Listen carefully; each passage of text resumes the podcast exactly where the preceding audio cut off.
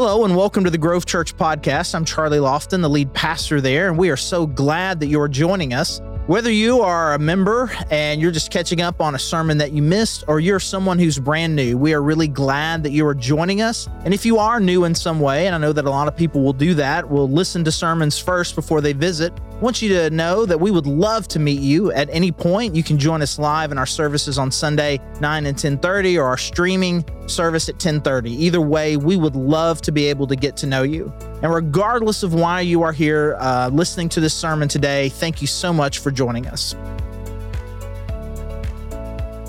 Hey, good morning. Hey, if you're new, uh, I'm Charlie Lofton, the lead pastor here, and I'm glad that you're here. Glad all of you are here, whether you're in the room or online. As I think about the impact that we have, I think about like the big thing that we're doing. And really, the big thing that we're doing is we're introducing people to Jesus. That is the most important thing that we do. And the multiplying effect is we get to send people out and impact other ministries that are introducing other people to Jesus and kind of have this multi layered effect of that. And, and when I think about, okay, we're going to introduce people to Jesus and what he did, there's a passage and a story in particular. If you were to ask me, like, what is the best story or best little short amount of verses that really help describe who this Jesus is, this story, this miracle is always at the top of my list. And it's when Jesus calms the storm. Mark chapter 4, starting verse 35.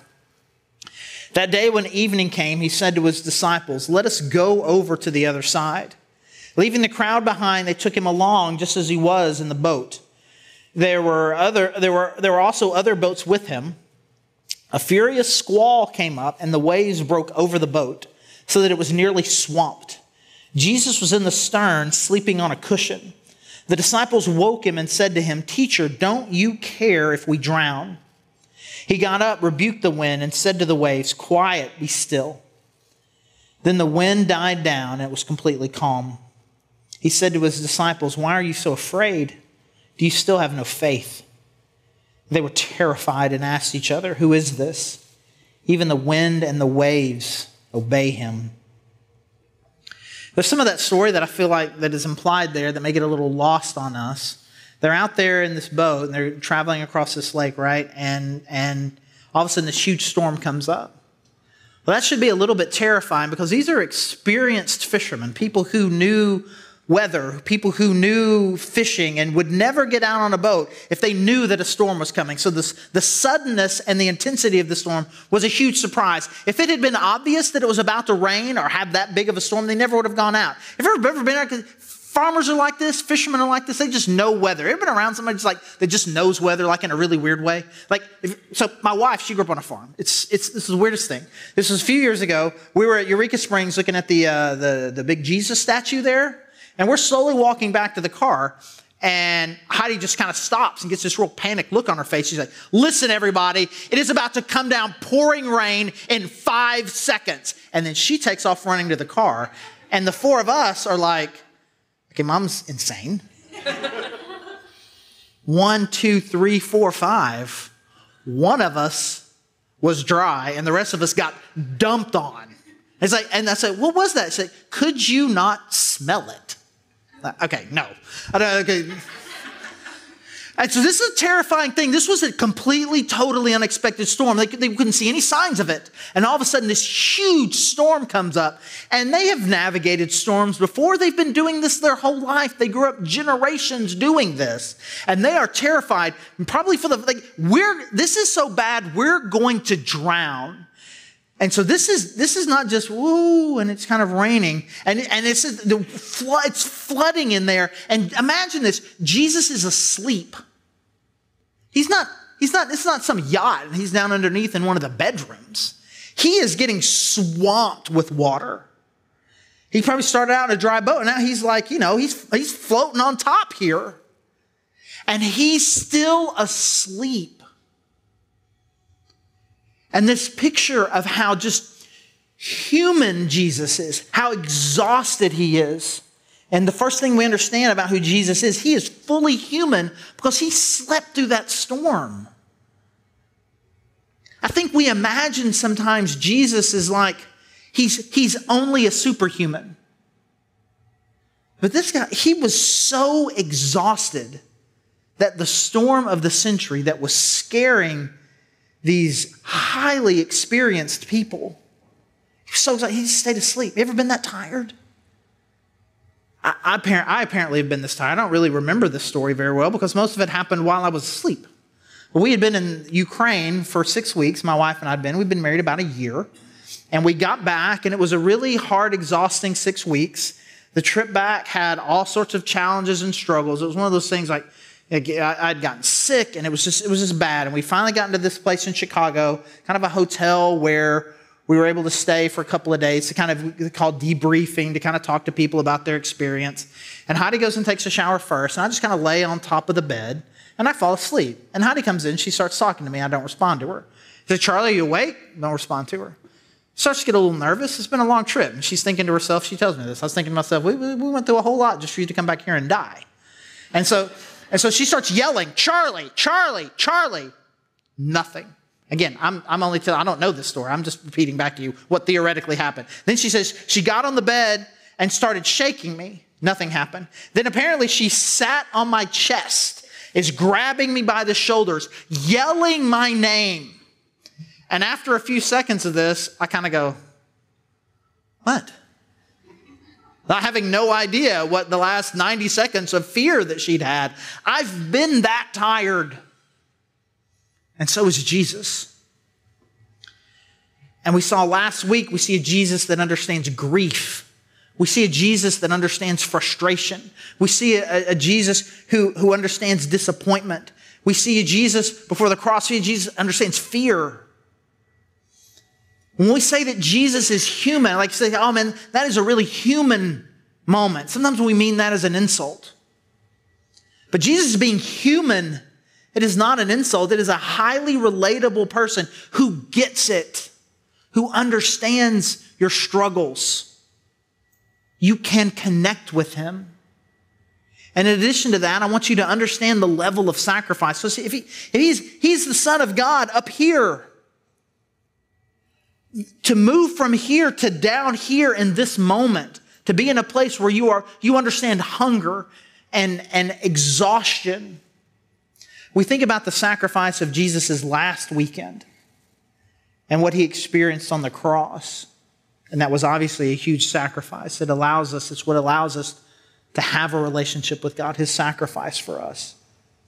But it, it started in the sacrifice even to come down here to live as one of us, and not in a fake way, but in a real way. And so we need to appreciate this Jesus who is, who we really can connect with, who we really can understand and understands us and has sacrificed so much for us.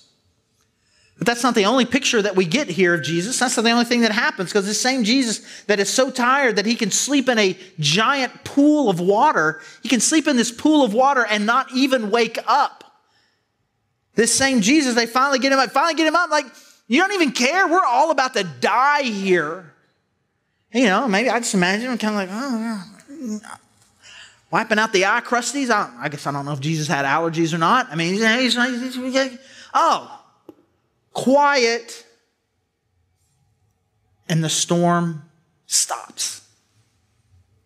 Now, if you grew up in church, you've heard this story before, or even if you heard it a few weeks ago when Mark referenced it, it doesn't really have the same wow factor, you know, especially if you think, wow, oh, Jesus, Jesus can do anything.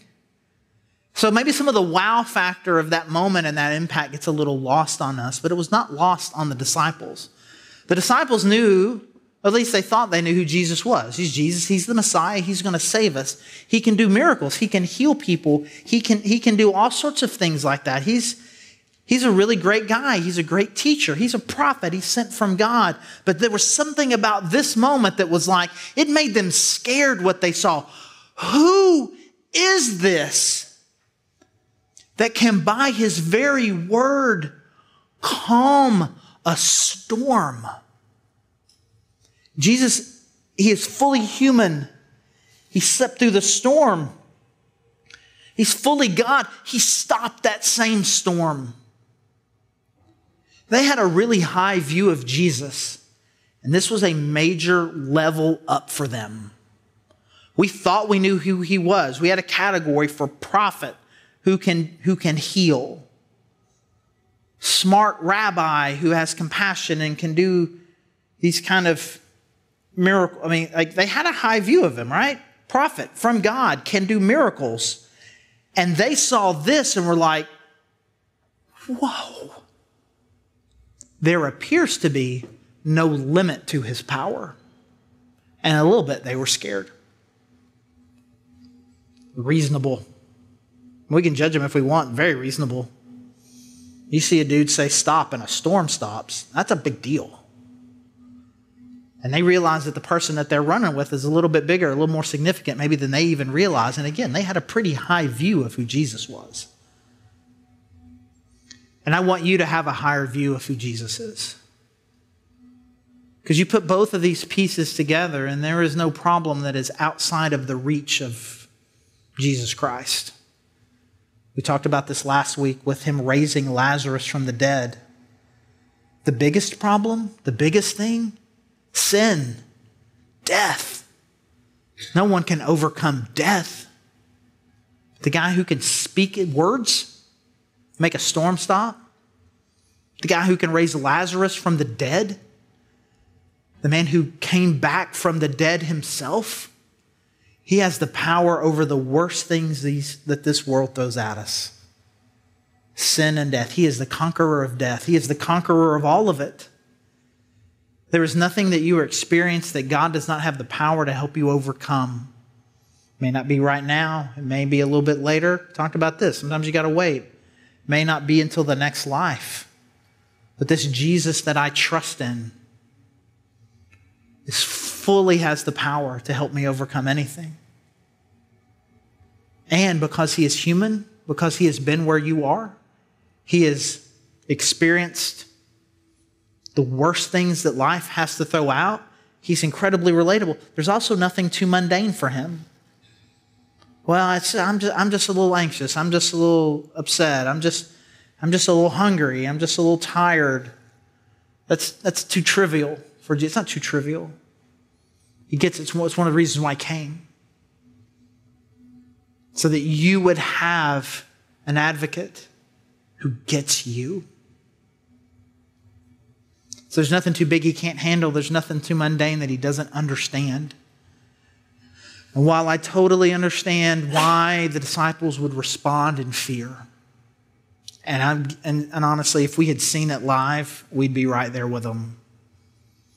But having the perspective of time and a little bit of distance and a little bit of reflection, let's have a different response. Because if he is fully human, where he can sleep through a storm, and fully God, where he can stop that storm. This Jesus is fully worthy of our worship.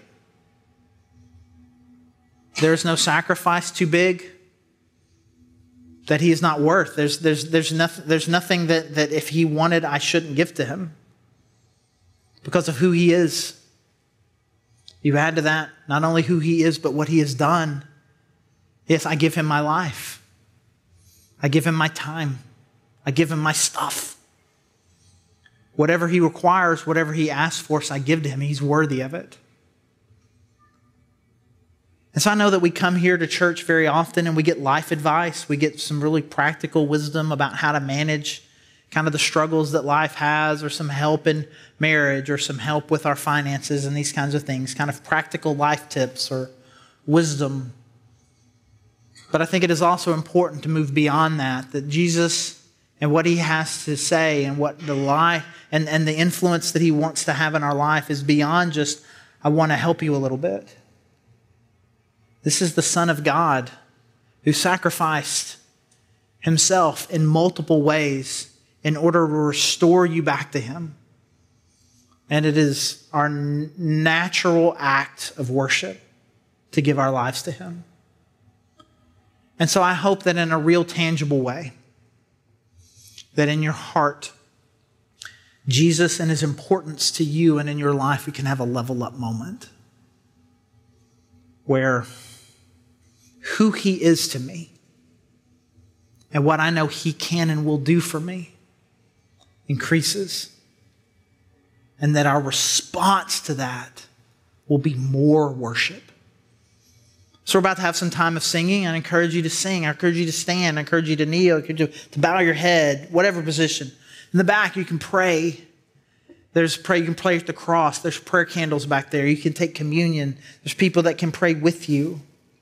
There's lots of ways that we can respond, but let us respond to this Jesus who is so much greater and complex and so much more worthy of our worship than we realize. Let's respond to this Jesus with our worship. Let me pray.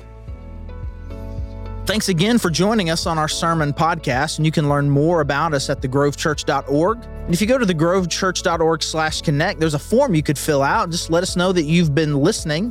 And if you want to dig deeper on some of these topics that we cover in our sermon podcast or just in other issues of dealing with culture or theology, those kinds of things, uh, you can check out our Cultivate podcast, It's on the same feed, um, however you found this particular podcast. So, again, this is Charlie, the lead pastor at The Grove, and thank you so much for joining us.